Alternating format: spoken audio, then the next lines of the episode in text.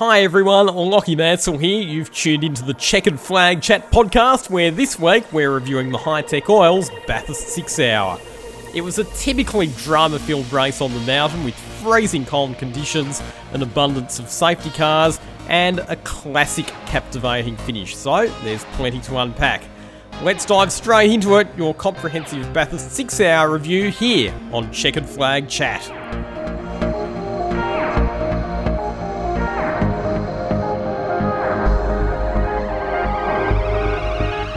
Joining me to review all of the ins and outs of a huge weekend at the Bathurst Six Hour, Dave Stillwell, who attended the event, albeit not in a driving capacity this year. He was part of the medical team.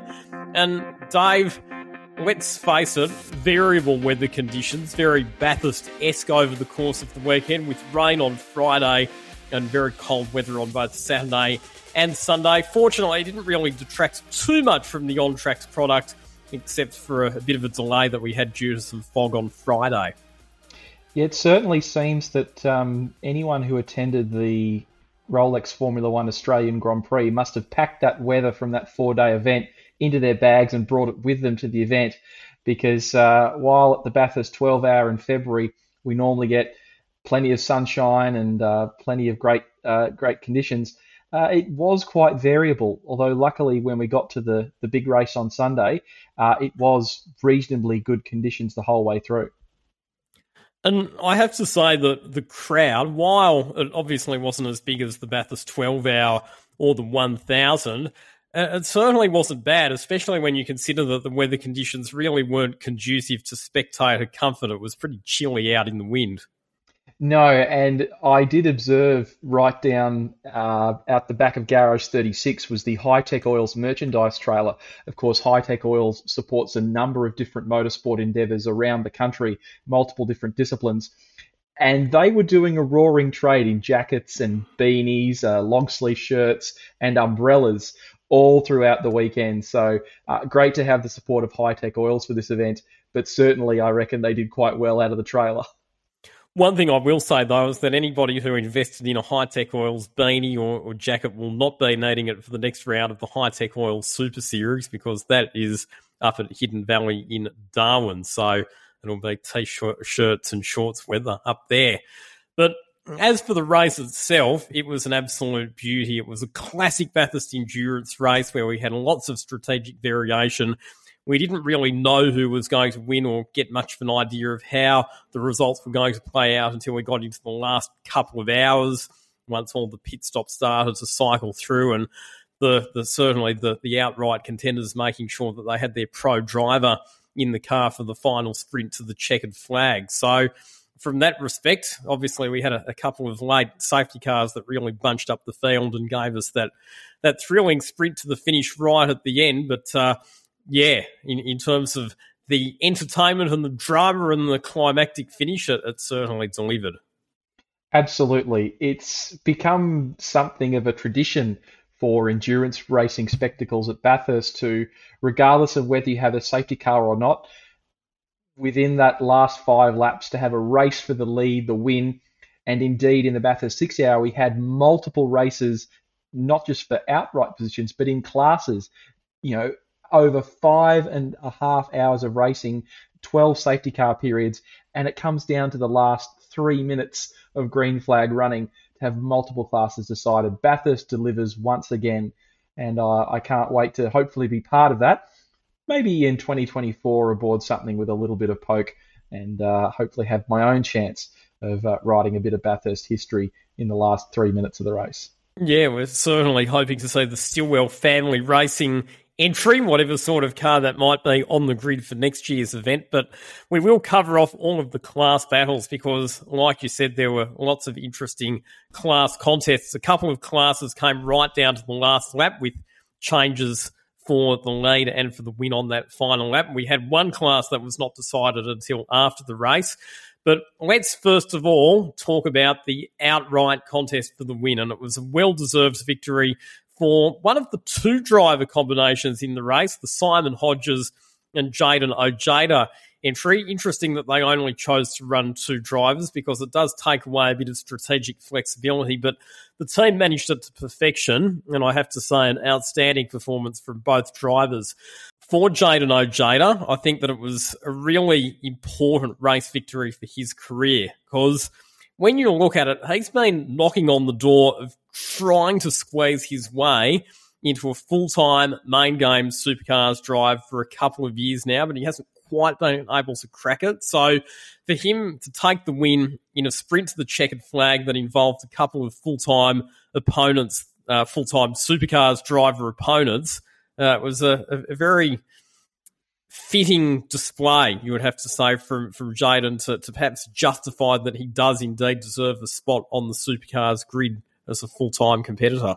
Well, if nothing else, we saw the winners, the outright winners of last year's edition of the Hi-Tec Oils Bathurst Six Hour, uh, go on to fairly substantial career progression in the following season. Of course, Cameron Hill stepped up to be a full time driver uh, for Matt Stone Racing in the Repco Supercars Championship. And of course, Tom Sargent's going and doing amazing things in Carrera Cup, uh, both here and overseas. So, Jayden, the Juice, has certainly stamped his uh, authority on the Australian motorsport landscape.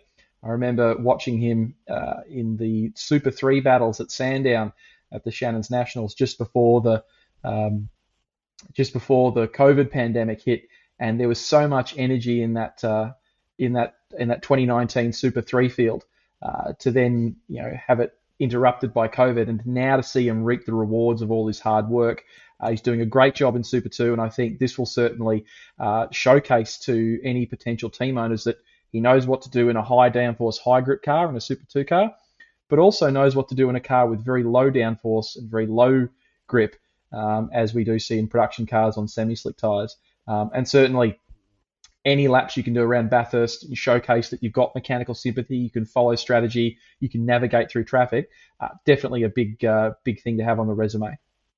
There's no doubting that Jayden's got the talent, and he has demonstrated that, like you said, in a variety of different cars, including open wheelers and tin tops. But let's not take anything away from Simon Hodges either, because he held his own up against some professional drivers during his stints in the six hour and he has been one of the front runners in the New South Wales Production Touring Car Championship. We've seen that even though he's not a professional driver and he's one of those weekend warrior recreational racers, he's still done his time in junior categories like Formula Ford, where he drove for Anglo Motorsport. And him and his mechanic slash engineer Aaron Grech, they have worked very hard on developing that BMW M4 into a fast and reliable package. So full credit to Simon for his contribution to the win as well. Certainly. And as you mentioned before, when they only run two drivers, it means that at a minimum, Simon had to contribute two and a half hours of driving time because the maximum amount of driving time, time available to any of our uh, two car driver teams, the maximum driving time you can do is three and a half hours in total.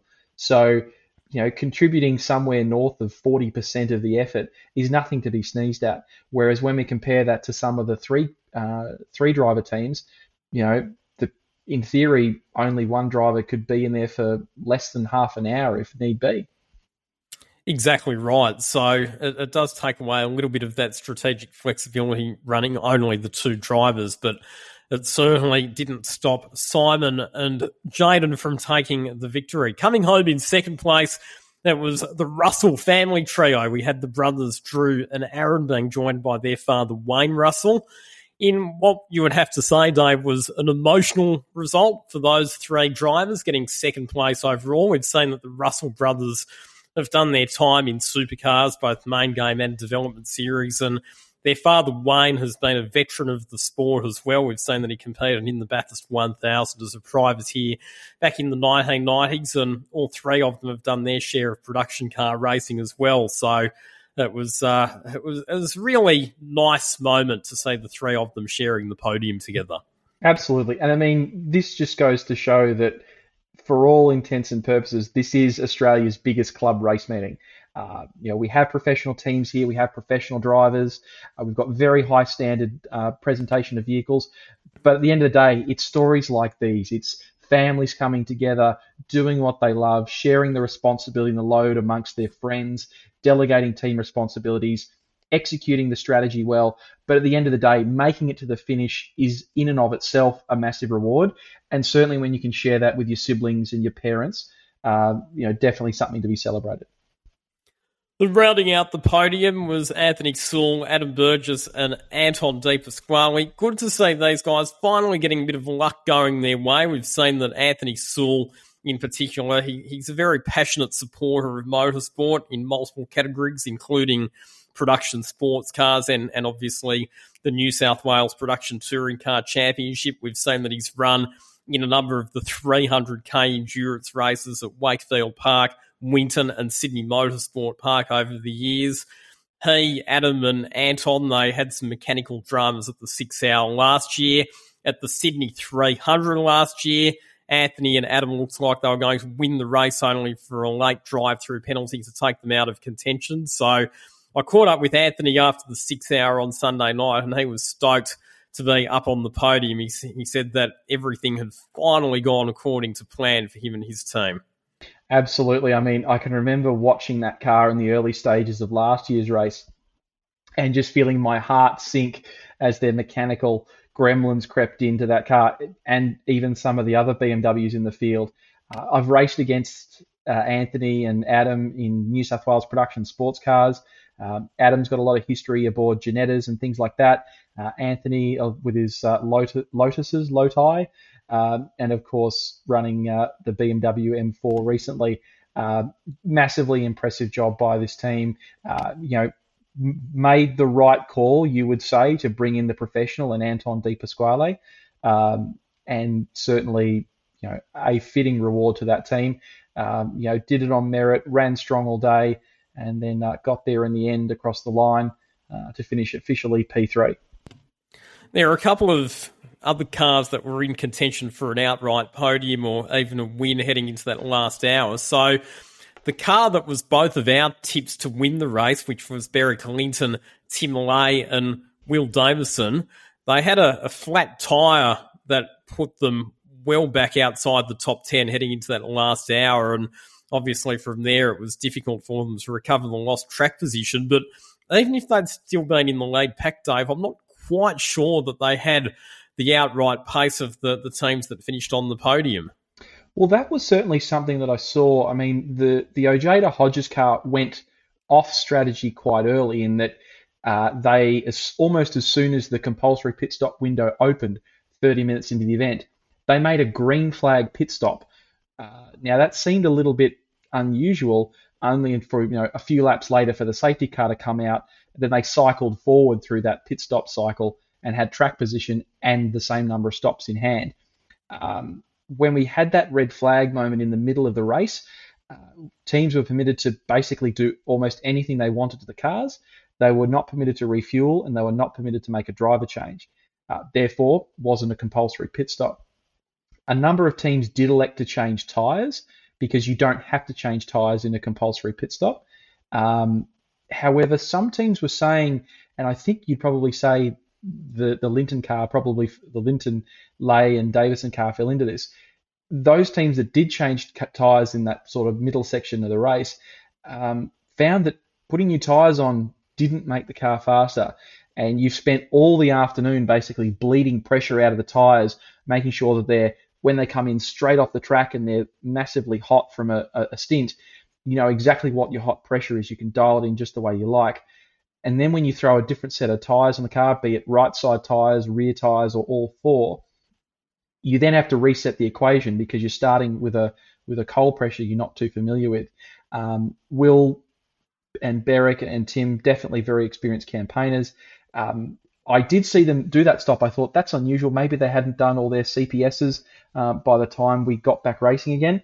Um, but certainly, it does raise the question as you know, Lachlan, there's the segment of the rules in the, in the Bathurst 12 hour handbook which says that at any safety car restart, cars that are two or more laps down on the leader must transit the pit lane at the restart. Uh, in order to make sure that the, the restart is conducted fairly and that all the cars that are on the lead lap or only one lap down are basically in a queue. And then they have, uh, then there's an addition to that, which is in the last hour of a race, any car that's one or more laps down has to, you know, cycle through the pit lane on a restart. And although we've got, you know, multiple classes, many different races within a race operating at once, I just wonder if Will might have had a bit more of a chance if there weren't so many lapped cars and different class cars in between he and the cars he was racing. He was still on the same lap as them, but buried in the pack on the restart. I saw one of them towards the end of the race where you know the two lead cars basically sprinted away from the third car in the queue, which was a Toyota 86, I think. So even by the time you know the the third pl- place car in the queue got across the line, the first two cars had opened up a five or six second gap already. Mm-hmm. You know, and you know that is the sort of swings and roundabouts moment that we have in production car racing. You know, we don't balance, uh, we don't apply a BOP across the cars. You know, we don't adjust, um, you know, boost levels and um, and ride heights and and and weights and restrictor sizes or anything like that. You know, the cars are what they are and they have their inherent strengths and weaknesses. Um, but that being said, it's this battle between is it sporting, is it entertainment? You know, each Bathurst event has its own particular you know rules that, that, that lean to one way or the other. And I just think this is probably be something that will be taken on board by the event organisers um, as something that they consider going forward. Yeah, I, I, do think for the six hour, because of the target audience, and it's very much a competitor focused event. So of all the Bathurst Enduros, you probably have to have the pendulum swinging more towards the, the pure sporting contest side of the equation rather than so much the, the entertainment side of the equation. And you would have to say as well that out of the three major endurance races that we have at Bathurst, so the 1000, the 12 hour, and the six hour, the six hour is the one where the, the classes have, have got their own significance the most out of those three events. So it's of all those races, it's definitely the one. Well, there obviously there are no classes in in the one thousand, but I think even more so than the twelve hour classes take on their own special significance in the six hour. And that's certainly what we're celebrating this evening as we record this episode of Chequered Flag Chat. You know, we we were just remarking on the way that the results are presented on the NatSoft racing database you know, there is no outright, you know, listing in the official records now. It's broken up into each of the eight classes.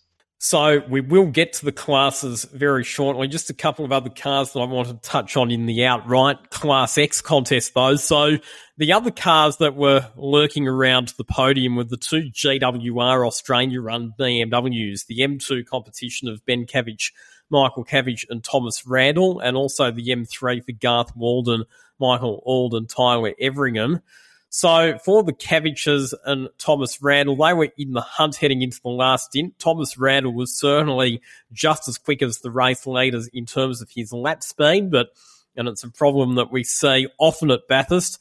The car was not quick in the areas that it needed to be for him to be able to make the overtaking maneuvers to work his way onto the podium. So it was very quick over the top of the mountain, but it didn't have the straight line speed of the M3s and M4s that he was battling against going up and down the mountain.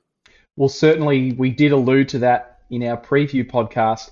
Uh, one of the things that raised the ire of some of the M3 and M4 competitors in last year's event was that the M2 competition was competing under a temporary vehicle recognition document. And at the time, the maximum boost level that was permitted for an M2 competition was the same as an M3 or M4 competition. Now, being you know somewhat of a BMW aficionado through my family links, I can tell you that while those cars share a number of engine components, what they don't share in their standard configuration is the same boost level.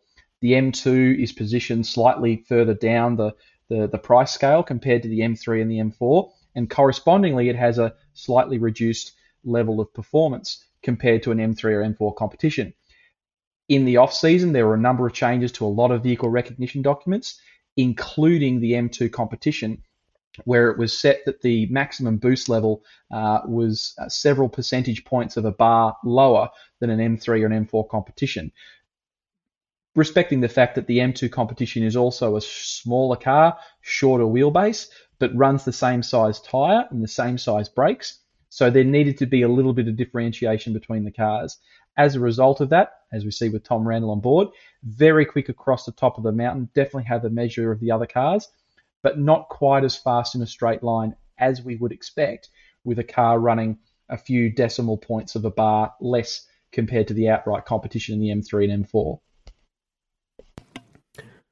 So, moving forward, do you think that that means that people probably will continue with the M3s and M4s rather than gravitating towards the M2s?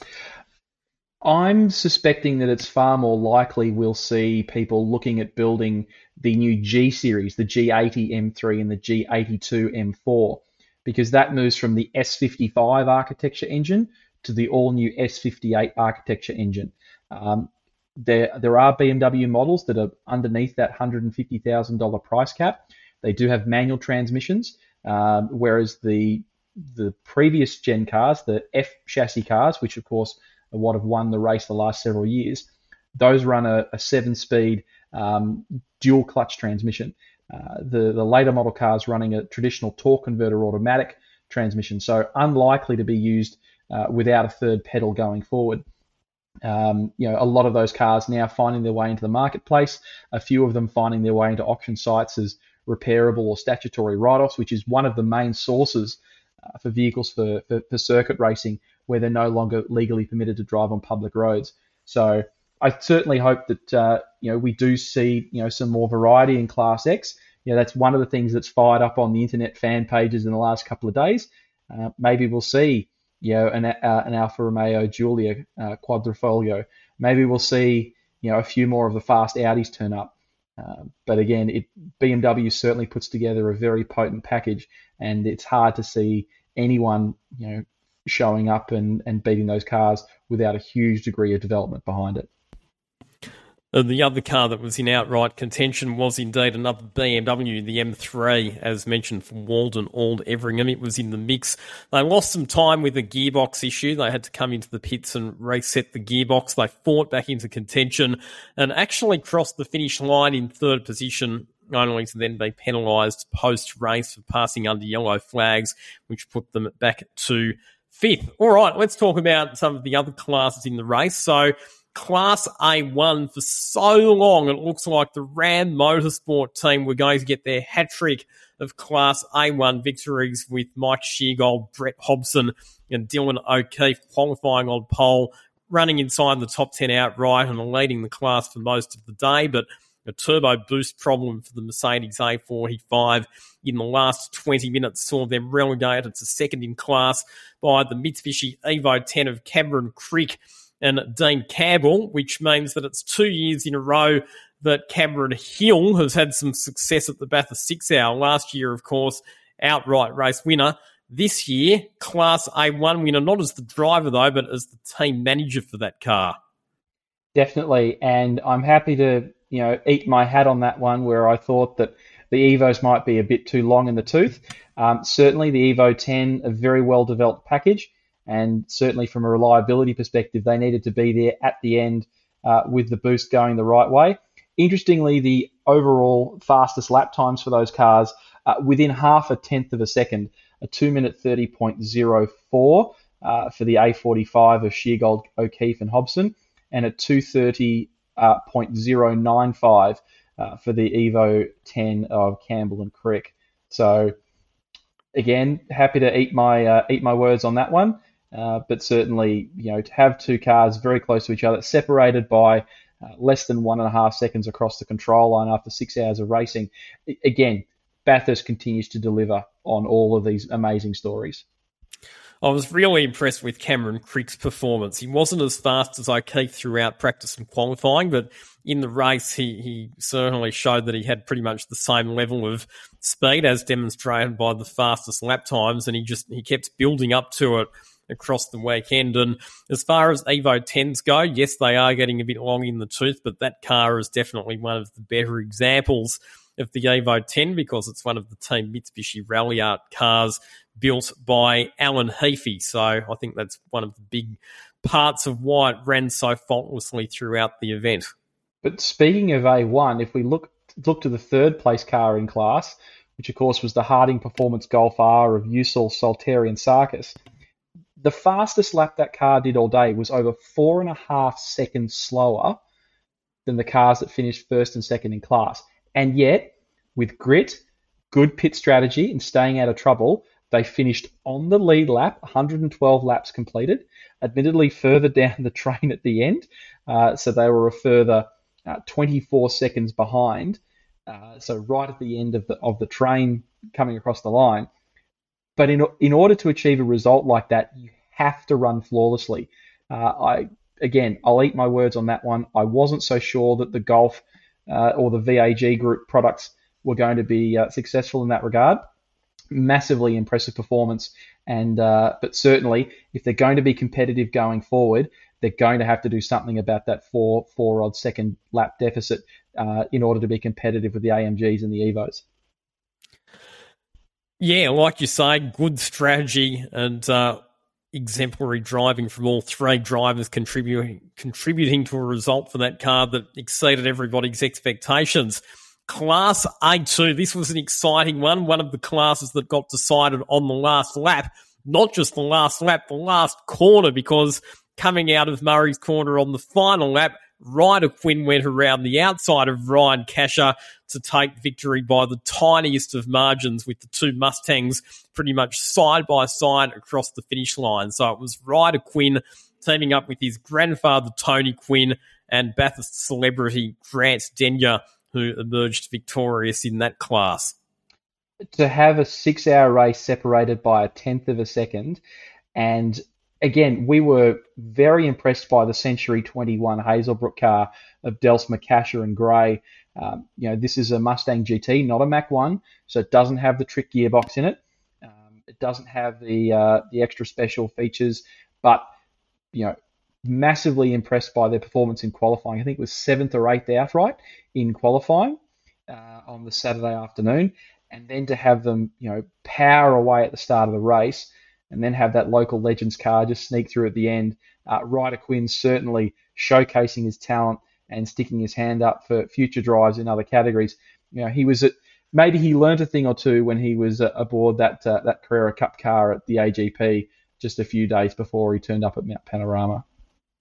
Class B1. Now, this was a class that got decided after the race. So the car that crossed the finish line in first position was the Scott Turner, Rob Rubus, Jordan Cox BMW.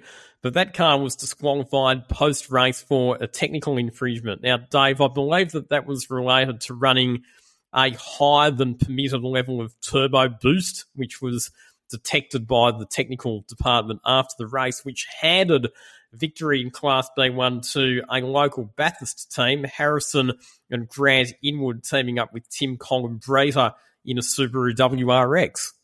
Uh, again, this was one that we predicted. Uh, in the sense of um, right up until the uh, about an hour after the race, our prediction for Jordan Cox uh, taking out a class win at Bathurst was correct. Unfortunately, for those that were following the coverage of the event, uh, the team was disqualified from qualifying uh, for a technical infringement, uh, a boost irregularity, and try as they might from an electrical perspective with a tuner there, uh, trying to keep the boost, so the, the, turbo pressure that builds up in the intake system um, is limited by regulation. It's all in the uh, the 3E uh, Motorsport Australia production car regulations and in the appendixes uh, to the six hour regulations.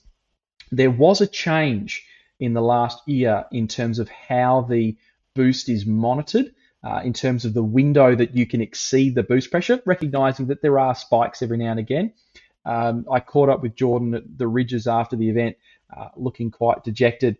Uh, try as they might after qualifying, they just couldn't get the car to, to operate the way it, uh, it, it was required to under the regulations.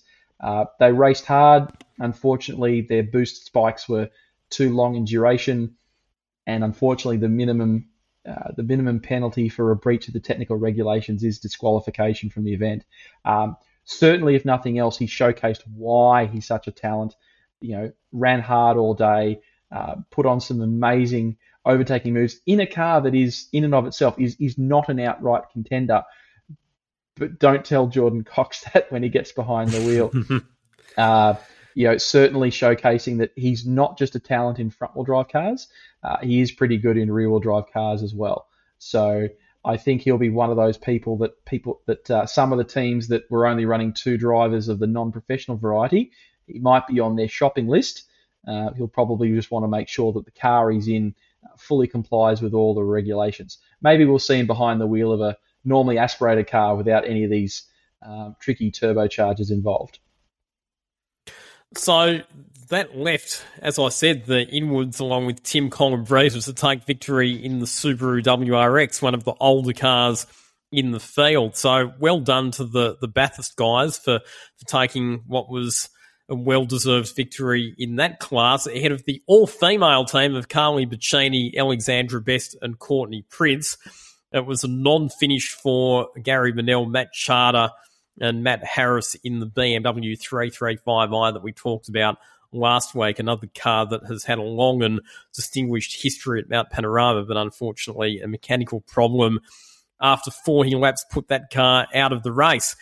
In Class B2, we only had a couple of cars within that class, and in the end, Dave, only one finisher, and that was the Brent Edwards, Cody McKay, Brad McDonald, VF Commodore SSV which took out the class win after the other Commodore in the class blew an engine at the chase with Michael Ferns at the wheel, which caused quite a lengthy red flag while some oil on the track in the chase was cleaned up. But uh, although it's easy to say that it was a class win by default because only one of the cars in the class finished the race, still a very good effort from Brent Edwards, Cody McKay, and Bradley McDonald because it was a trouble free run and uh, they were also reasonably fast in terms of their lap times, and they only finished three laps behind the outright race winners.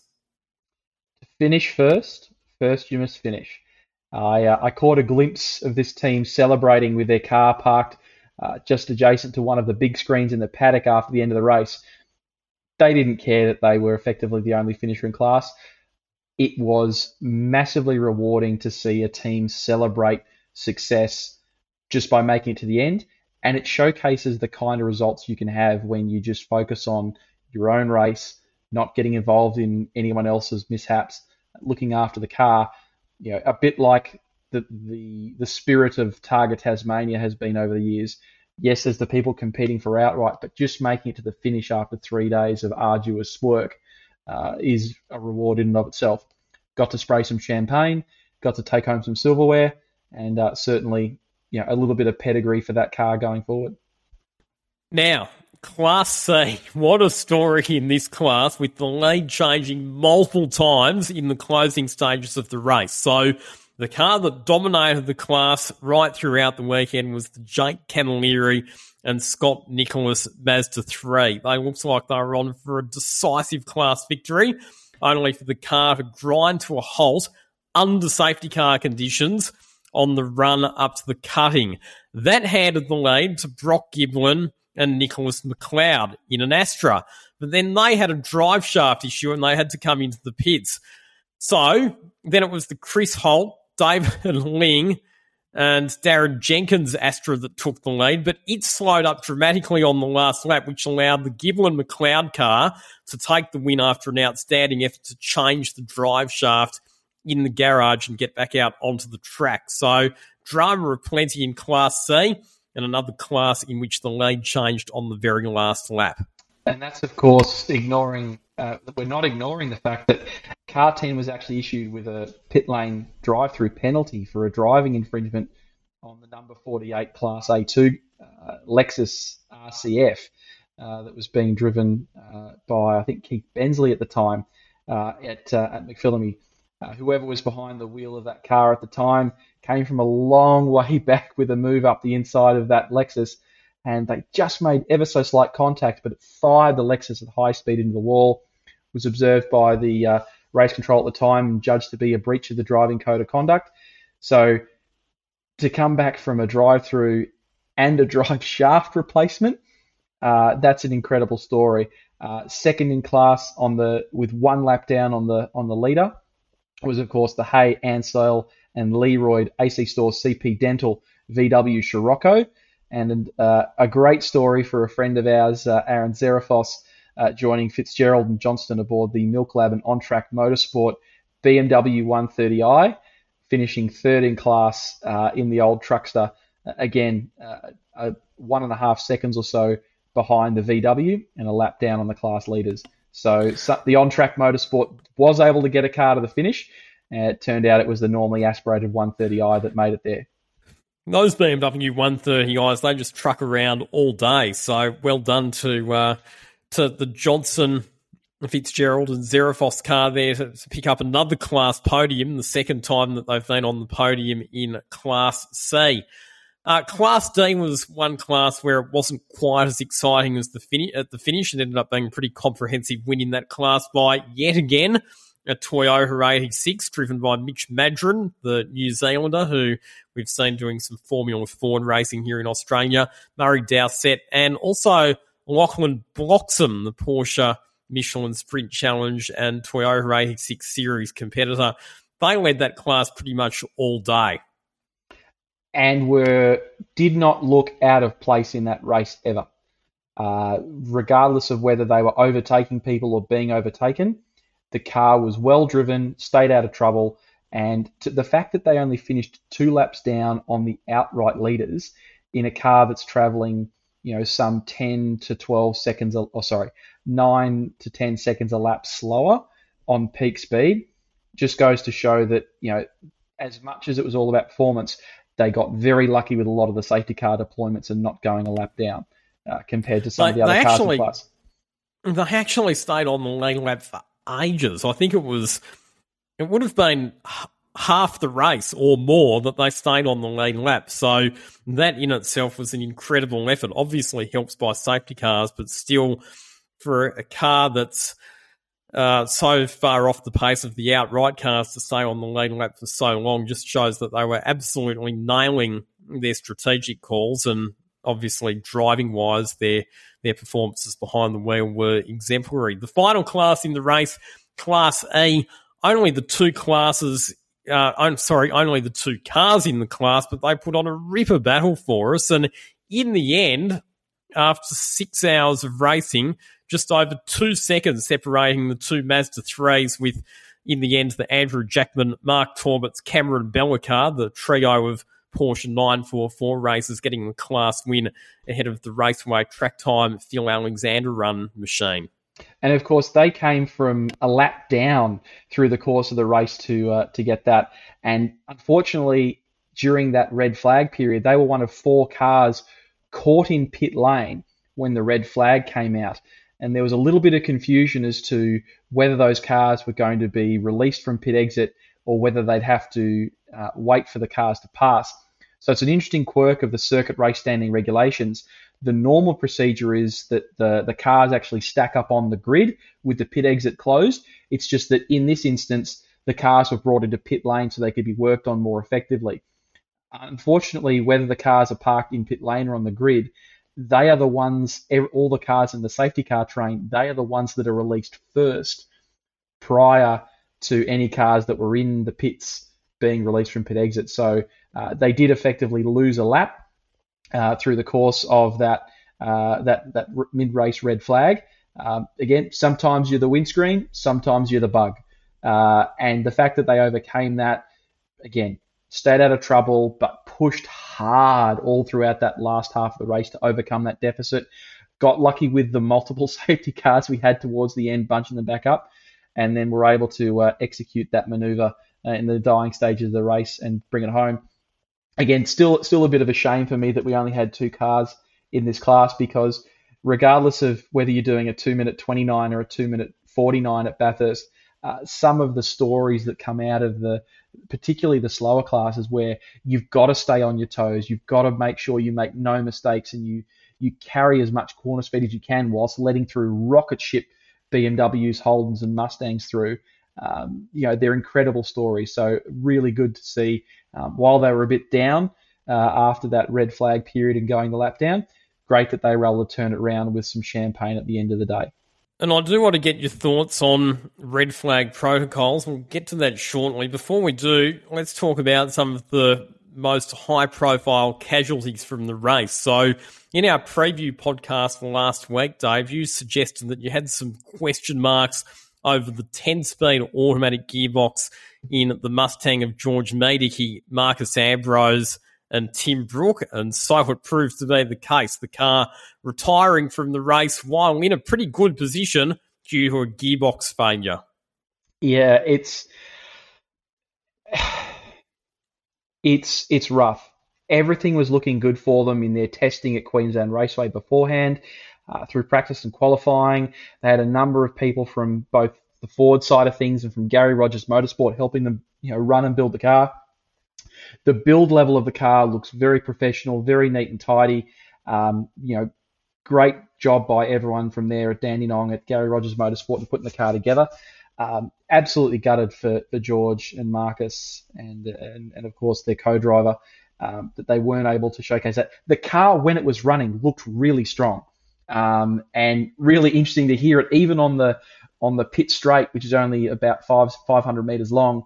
Uh, the multiple gear changes you could hear as the car you know pulled out of Murray's corner all the way to Hell corner, and then going back down through the gears uh, for that for the for the left hand 90 degree corner, as opposed to say the the manual cars where you'd hear them make one or two gear changes and then jump the gate back down a gear or two for the run up mountain straight.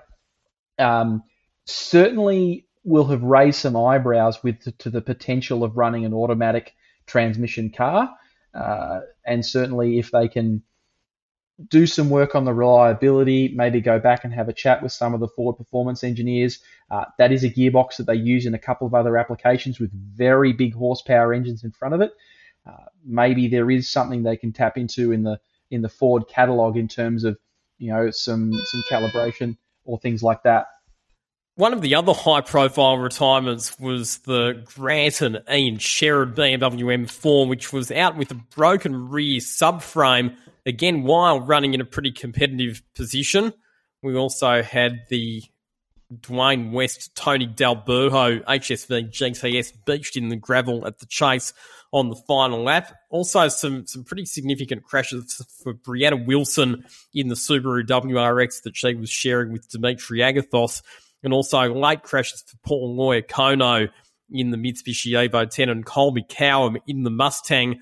And those last two crashes created the safety car that produced the one lap dash to the checkered flag. But the biggest incident in terms of its effect on the race was the blown engine for the Michael Ferns Commodore in the chase, which we saw a lot of oil dropped right in the braking zone at the chase, and some cars went spearing off on that oil. Ultimately, the officials decided that it was going to be too big a job to clean up that oil under safety car conditions. So they red flagged the race. All of the cars came into the pits, and we had pretty much all of the teams working on their cars in the fast lane of pit lane during that red flag stoppage. Now, I want to get your thoughts on red flag protocols and procedures, Dave, because I'll be brutally honest, I'm not a fan of this business of teams being allowed to work on their cars under a red flag. We see it in Formula One as well.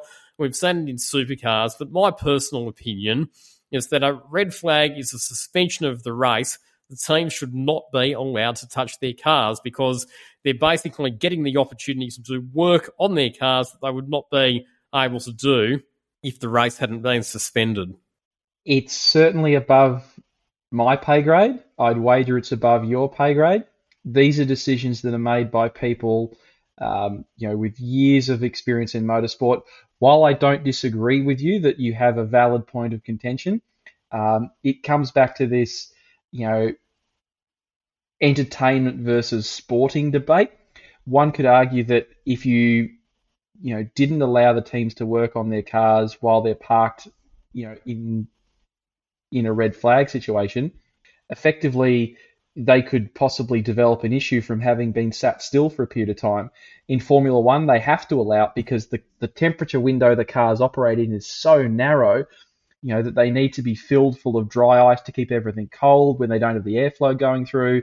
But then they've got to have hot, you know, heaters on the tires because the tyres have to operate in a very narrow temperature window. Yeah, not these are production cars, Dave. now, if you go back to the Bathurst 12 hour in 2010, you'll remember that there was a red flag because a tree had fallen across the racetrack on the exit of Forest Elbow, and on that occasion, they couldn't bring the cars back into pit lane because most of the field was stopped stuck at Mount Panorama up the top of the mountain because they couldn't get down because there was a tree blocking their way. And on that occasion, everybody stopped, turned the engines off in their cars at the top of the mountain. Once the tree had been chopped up and removed from the track, everybody got back in the cars, started the engines, and off they went again. There were no mechanical problems or cars that struggled to get going again. Maybe we should have uh, mandated the only thing that could be done with the cars was someone could approach with a bottle of sports drink and a couple of orange slices. Yeah, unfortunately, it is the reality of you know modern motorsport in Australia that teams are permitted to work on cars during the breaks. Although none of the work that they did got counted as a compulsory pit stop because they weren't permitted to refuel and they weren't permitted to change drivers. So two of the key things that, that you can take care of at a compulsory pit stop. The other thing that was interesting is that the failed were all stopped in the fast lane of pit lane in the order that they were in behind the safety car. So the team that I was involved with over the weekend, which was GWR Australia, they were very fortunate that two of their three cars came to stop pretty much directly opposite their pit garages. But other teams weren't so lucky, and we had mechanics and pit crew members having to run in some cases two thirds or three quarters of the length of pit lane to get to where their cars were. It is what it is. Uh, the regulation, the circuit race standing regulations from Motorsport Australia, which are derived from the FIA, uh, the normal procedure is you would actually park all the cars out on the grid, with the uh, lead car behind the safety car taking up the position in uh, first spot on the grid, with all the cars forming up in a line behind them. Now, that's not really practical at, at, at, at Mount Panorama because of the nature of the of the circuit, and you wouldn't fit all the cars in in one line uh, in that situation. Uh, so parking them all on the grid meant that they could be kept safe. You've also got to consider that uh, the reason that they red flag um, condition for conditions such as this is it requires the use of vehicles which are not specifically motorsport prepared. So if we have a fire on the circuit, we have a driver that needs medical attention, uh, we need a car that just needs to be recovered on a flat tow truck uh, or a lift tow truck. That's handled by Motorsport Australia volunteer officials. So they're trained to operate in a motorsport environment and they're capable of operating when a safety car has the field under control. When you have to bring in external resources, uh, so the street sweepers, and things like that, that's outside the scope of practice for uh, for their operation so they can't carry out their very important work when there are cars still circulating. Because even though the risk of there being an incident is quite low, it's not a risk that anyone wants to take in the modern environment. So, red flagging the race uh, or suspending the race was the right call to make. Bring all the cars into the pit lane so they're clear of all the uh, the the road surfaces that would be used uh, by vehicles accessing the circuit from turn 23, the access route out to uh, out to the outside world, uh, or any of the other locations that um, external resources are deployed from. Uh, it meant that we got the, the the situation resolved far quicker than we could have if we just had soaker and brooms and and people going at it with leaf blowers. Uh, so right call was made. Um, you know, it, it did take out a chunk of the race but I would imagine we would have spent possibly twice as long um, under a safety car trying to resolve that. And then you've got people making pit stops and people doing runners. It becomes very difficult to orchestrate. The risk level goes up substantially. So the right call was made by by race control in that instance. You know, it minimised the effect on the race. Effectively, everyone had the same opportunity to do work on the cars. You know, be they cars that were already in pit lane at the time of the red flag, or cars that were brought into um, into the lane that might have at that point you know been desperate to fill fuel in, or they might have developed a puncture under safety car. So all of these kinds of things need to be factored into the decision making that's made. Um, you know, and it's it's the least worst option, if if you will. Yeah, I don't disagree with bringing out the red flag in the first place, the thing that I, I do have a bit of an issue with is the amount of work that's allowed to be done on the cars under red flag conditions. But it, seems to be prevalent in all levels of motorsport. Obviously, in Formula One, the fact that teams are allowed to change tyres under red flag conditions, it's been a rule for forever, pretty much, but it, it remains quite unpopular with a lot of people, not just myself, but Anyway, we'll, we'll let those debates continue at a higher level.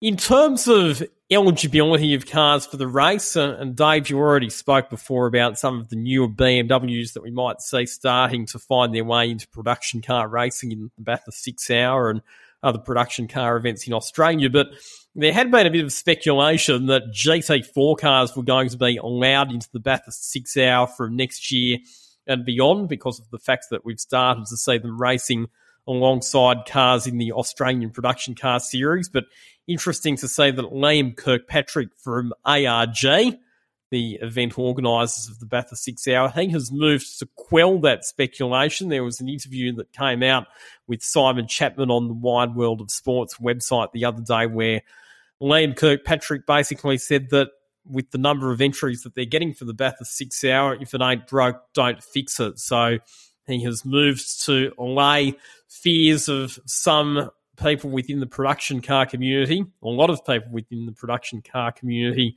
about GT4 cars being allowed into the Bathurst six hour. Dave, what are your thoughts about GT4 cars and the Bathurst six hour? I personally don't think the six hour needs GT4 cars given the success of the format and the eligibility the way it is. I think it was a reasonably successful debut for GT4 running as the headline of its own races. They combined it, of course, with the non championship sprint races for the Australian production car series for cars that either weren't set up to go into the six hour, didn't get an entry, or weren't quite ready to, to make that step yet. What it certainly showcased, uh, particularly for the long periods of time that that the Sherrin M4 was having a really solid run with the GT4 cars was just how competitive and well built the GT4 cars are because they could just take the punishment and run it. Now, these are cars that normally run on much larger height, uh, slick, full slick racing tyres. So to see them running around on semi slick tyres in the GT4 slash prod car races was quite interesting to see how they'll handle. I didn't get a chance to chat to any of the drivers to see, you know, what their experience was like uh, and how the cars compared to not running on slicks. Uh, but certainly it showcased that, you know, these are packages which are, when you compare the, the investment, substantial investment you've got to make into a Class X car with the fuel system and the engine mapping and the suspension and the brakes, all of that stuff's already been picked out on a GT4 car. Um, the advantage, of course, with a GT4 car from an investment perspective is that you can't, you don't can't just use it for one series in one country. It's a global commodity. There's resale potential both locally in Australia and New Zealand, but also internationally into the GT4 classes, be they endurance class, in endurance racing like the the, the Creventic 24 hour uh, international series, um, the Nurburgring Langstrecken series, the the VLN. Um, or uh, or whether it's into some of the sprint championships that uh, that run, uh, you know, in the British GT, uh, French GT, Belgian, things like that. Um, really appreciate that clarification from Liam coming out. It does provide some some uh, some confidence going forward to the, the people that have made the investment in the Class X cars. But certainly, it showcases that this is these are cars that should get a chance to to, to have their own racing and headline their own racing uh, acts. But certainly, when you compare the lap times the cars do compared to GT3 machinery, you can appreciate why a lot of there's been a lot of reluctance for competitors to share the track uh, with GT3 cars, particularly driven by you know well experienced pros or very uh, very highly competent amateur drivers, um, where the, sp- the the closing rate is so high, particularly uh, through some of the twisty sections where the GT3 cars possess such massive aerodynamic downforce compared to the little front splitter and the little rear wing that we see on the GT4 cars. So it'll be interesting to see what happens in this space. Um, certainly, you know, quite a number of the cars that were running at the front of the Bathurst six hour, uh, there are GT4 equivalents of. You know, there's a GT4 uh, F Series BMW. There's a GT4 of the new G82 M4. Uh, there's a Chevrolet Camaro GT4 car. There's a uh, an S550 uh, Mustang GT4. There'll be a new S650 Mustang GT4. It's being developed by Multimatic at the moment. Uh, you know, there's French GT4 cars, British GT4 cars, German GT4 cars, uh, Japanese GT4 cars, the new Toyota Supra. There's a GT4, and uh, our uh, our friend of the show, Scott uh, Scott Andrews, has been having a run in one of those in the US. So there's plenty of manufacturer built GT, you know, production based GT car availability on the marketplace. And these are cars which come with a maintenance schedule, with a spare parts availability. Um, there's a lot less custom engineering involved. All the R and D and the the endurance testing has been done by the manufacturers. So you just buy the car, buy a pack of bits, follow the instructions, and you're highly likely to have a great weekend. It was interesting to see some of the GT4 cars racing against the production cars in those non-championship races that you talked about, and in particular comparing the strengths and weaknesses of the cars. I think that, as expected, the GT4 cars were quite quick over the top of the mountain because they have a bit more aero, but in terms of straight line performance, the BMW M4, particularly the the Sherrin car, was was a bit quicker than the GT4 cars, particularly going up mountain straight.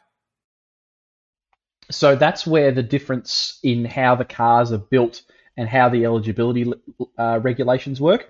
So, other than the maximum boost limit that's set by the 3E regulations and the recognition document for the M3 and the M4, there's no other uh, engine tuning uh, restriction. Teams are free to make you know their own exhaust from the turbo back. Uh, they're free to do their own um, ignition timing, uh, their own turbo boost mapping. Um, they can upgrade their fuel systems. While the internals of the engine are much the same, uh, how they tune it and what power level they run, they're unrestricted. Whereas a GT4 car uh, will run you know, at a certain power limit that's set by the organisers for certain events. So, for instance, the uh, the GT4 Mercedes that we saw Carl Beck driving, that's running a four litre twin turbo V8. Now, that car in road car form makes well over 500 horsepower, but in GT4 configuration, it's actually detuned to somewhere in the mid 450s, 460s, uh, in order to keep it competitive with other cars in the GT4 class. So you've got a car that's running below its power potential in accordance with the BOP that's set by the Stéphane Ratel organization versus the BMW M4 of the Sherrins, which is trying to run at the maximum peak of its potential at all times. And so that's where we saw the difference in the straight line handling of the uh, of the M4, rocket ship in a straight line. But come to the braking, you know, the motorsport ABS systems that are on board the GT4 cars, very capable. The traction control system is very capable. Um, and again, they're running wider tyres, so 11 inch wheels on the GT4 cars as opposed to 9s and 10s, 9 and 10 inch wide wheels on the GT on the M4s. Uh, they've also got, it's not a lot, but it's just enough difference in the aerodynamics with the slight extension of the front splitter and the front under tray and the small rear wing on the uh, on the boot lid of the GT4 cars is just enough to provide that little bit of extra you know, confidence and sure-footedness across the top of the mountain. Don't get me wrong; these cars are still quite heavy. They're running somewhere 14 to 1500 kilos racing weight, so they're no lightweights compared to the GT3 cars that they would normally be running against. But compared to a production car, if you look at the M3s and M4s, they've got almost no aerodynamic aids on them whatsoever, and you know higher ride heights as well. Um, you know, not cars that are going to inspire a lot of confidence at high speed in the undulating terrain of the second sector of Mount Panorama. So, if nothing else, it was a great audition for the cars. Um, there is there's a substantial car park of GT4 cars around the country. Interestingly, they've mm. they've they've often turned into the uh, the track day specials for the wealthy amateur. You know, why would you bother you know hotting up your road car Porsche when Porsche makes a car that's built to be you know beaten senselessly on track relentlessly um, and all you've got to do is, you know, throw some tyres at it and fill the thing full of fuel every few hours. Um, certainly, I hope that that entices the, the, the, the customers uh, to come to this level of racing and go, hey, you don't have to run with the big, massive, you know, million dollar GT3 cars. You can run at a level that you're comfortable with, and you'll find someone to race with. Uh, so kudos to, to ARG and to Carl Begg and the team at, at, uh, at GT4 Australia, at Monochrome GT4 Australia for making that happen.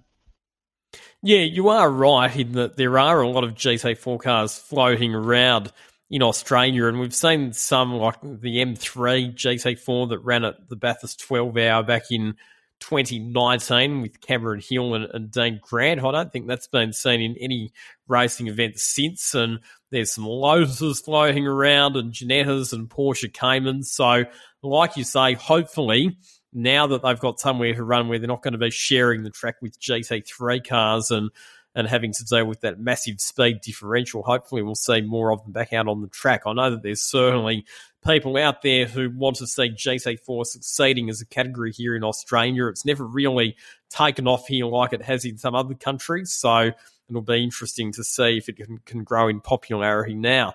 But uh, apart from the GT4 cars and the production cars, we've also had support races for GT World Challenge Australia. Speaking of GT3 cars, uh, some good entertainment in both races, especially in, in race two, where we had Brad Schumacher and Geoff Emery having a great battle for the outright podium, which was ultimately resolved in favour of Bathurst boy Brad Schumacher.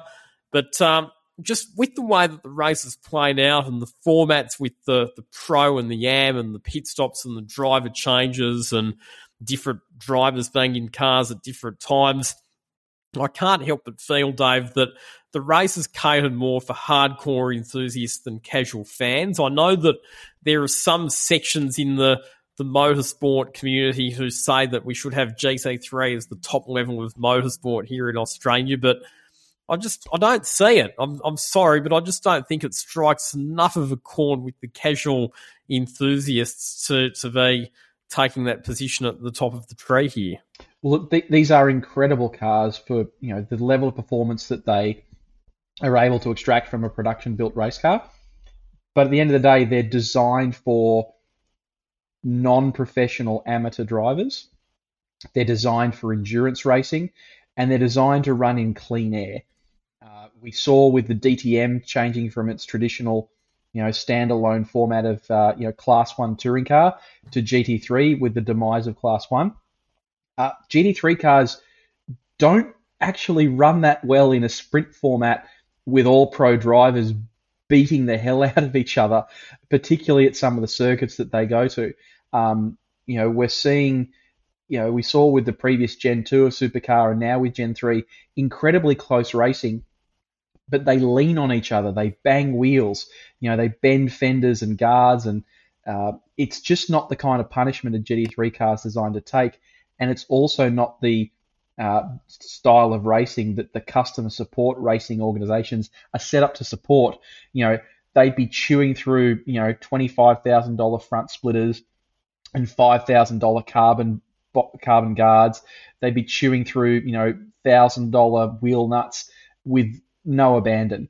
Um, and if you think the debate about parity is difficult when you've got two cars that are effectively identical under the skin with some minor bodywork changes, have you got something to learn about B- BOP when it comes to complaining about parity? Um, because when you've got cars with different engine types, different profiles, different wings, different tyre sizes, different frontal areas, different ride heights, different fuel tank sizes, it's a mess, and I would not wish that upon any category administrator. Um, I think that it was very encouraging to see a good return to form for Fanatec GT World Challenge Australia. Good support from both the AMG end of town and Audi. Uh, great to see, of course, the EMA Motorsport Porsche for Yasser Shahin. Um, unfortunately, that car did get involved in a, in a bit of an accident, unfortunately. Was able to get it back out again for the races we would like to see some more variety. There are quite a number of, you know, relatively new and refreshed GT3 cars available from all the different manufacturers. And a bit like we talked about, you know, the, the debut or the the audition for GT4 running as a headline category. I think this was a really good, solid start for Fanatec GT World Challenge Australia, powered by AWS. Uh, there's kudos to ARG. Got to make sure you get in all the plugs. Um, they they ran green flag effectively the whole way for both two races.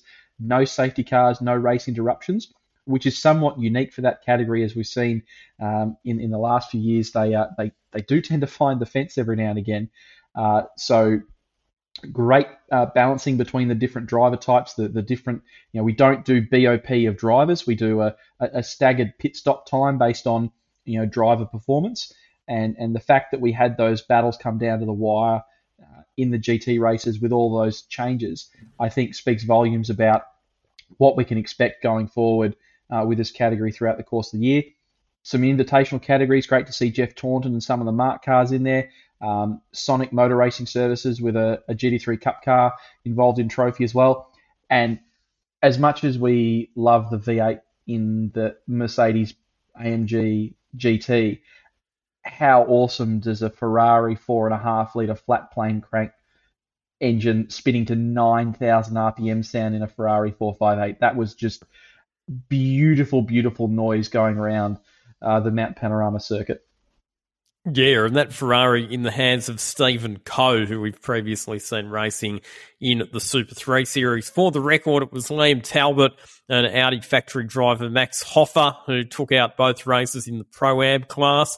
And in the Am class, Brad Schumacher driving solo, picking up a pair of race victories. The other two support categories on the program were the Excels and the Pulsars. We had more than 60 Excels, but uh, despite the fact that all three races were interrupted by safety cars, it was Ryan Casha who took victory in each race. And in the Pulsars, it was Josh Craig and Dan Smith who had a good battle at the front of the field, with Craig winning two races and Smith winning one race. All right, time for the Hi-Tec batteries fully charged driver of the weekend. And uh, Dave, I'll start off with your choice for the driver of the weekend. Look, I've I've probably not given this as much thought as you might have expected someone in my position to do.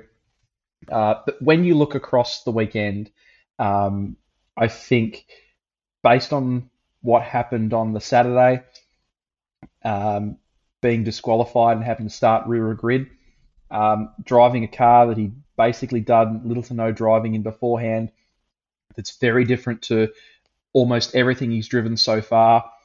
To have such a strong performance and then to, you know, graciously accept disqualification on Sunday, uh, I've got to give a big shout out to Jordan Cox. I mean, um, you know, out of his hands the fact that the car was not compliant with the rules, but in every other aspect, put on an amazing show from the rear grid to run effectively top 10 by the end. Um, just, you know, doesn't get to take home a shiny trophy, but I think it'll, you know, put the fire in the belly to come back next year and really showcase what his driving talent can do. Interesting choice, uh, and I like it because it's outside the square. So, my choice for driver of the weekend is Ryan Casha because yes, he's done a bit of racing at a national level in the Toyota 86 series, and he's been a consistent top 10 runner the last couple of seasons. But I feel like he exceeded everybody's expectations at the Bathurst six hour, particularly in qualifying in Class A2 in the Mustang, where he was one of the fastest drivers within that class. And then in the race as well, uh, you know, running inside the top 10 for a lot of it really, really uh, punched above his weight, I, I felt, and, and demonstrated or, or really proved himself as a star of the future and somebody that we need to pay attention to. Sharing that Mustang with Chris Delfsma and young Ryland Gray was unlucky not to win the class. As we discussed, he got overtaken in the very last corner of the race, but I reckon Ryan Casha is a name that we need to remember because I think we're going to be seeing some big things from him in the not too distant future. Uh, definitely can't disagree with that choice. Um, I was quite staggered with where he put the car in qualifying, and then watching that car did not did not put a foot wrong in the early stage of the race. Ran on the lead lap the whole way through, and just really looked in contention. Um, you know, if there was something that happened to take out a couple more of the Class X runners, as we had seen some some reliability issues creep in on some of the M3 and M4 product in last year's race, they could have been on for an upset and an outright podium if things had gone sideways for some of those cars. Um, you know, a bit bit of a cruel twist uh, to be beaten at the last uh, at the last corner, but uh, I think that's a Bathurst finish that everyone will be talking about for some time. So there we go. Our Hi-Tec Oils Bathurst six hour analysis is complete. Everything that you need to know about what unfolded in this year's edition of the Production Car Enduro. Dave, thanks as always for your expert analysis. Well, thanks for having me on Chequered Flag Chat, Lachy. And of course, a huge thanks once again to Hi-Tec Oils for bringing us the 2023 edition of the Bathurst Six Hour. Always fun having a chat to Dave and discussing all things motorsport. Now, this year we're ramping up things with the Chequered Flag Chat podcast with some exciting announcements coming up over the next few weeks, so stay tuned for those. Also, if you haven't done so already, make sure you subscribe to the podcast so you don't miss an episode, and also give Chequered Flag Media a follow on our Facebook and Instagram pages. I'm Lachy Mansell. Thanks for listening.